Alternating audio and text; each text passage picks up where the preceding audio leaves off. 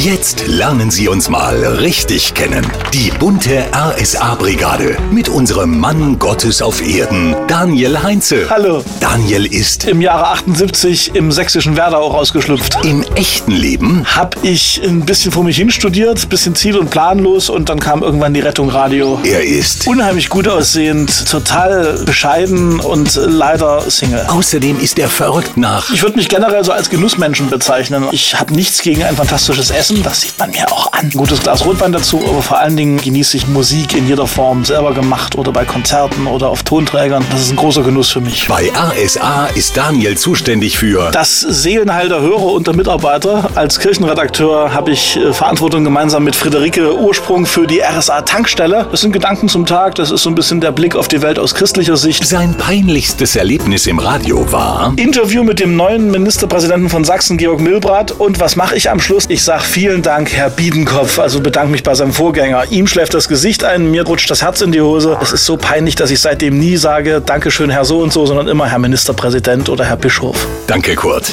Äh, Daniel. Herzlich gern. RSA. Wir kochen auch nur mit Wein. Hinweise, die zur Verbesserung des Senders führen, bitte an radio.rsa-sachsen.de.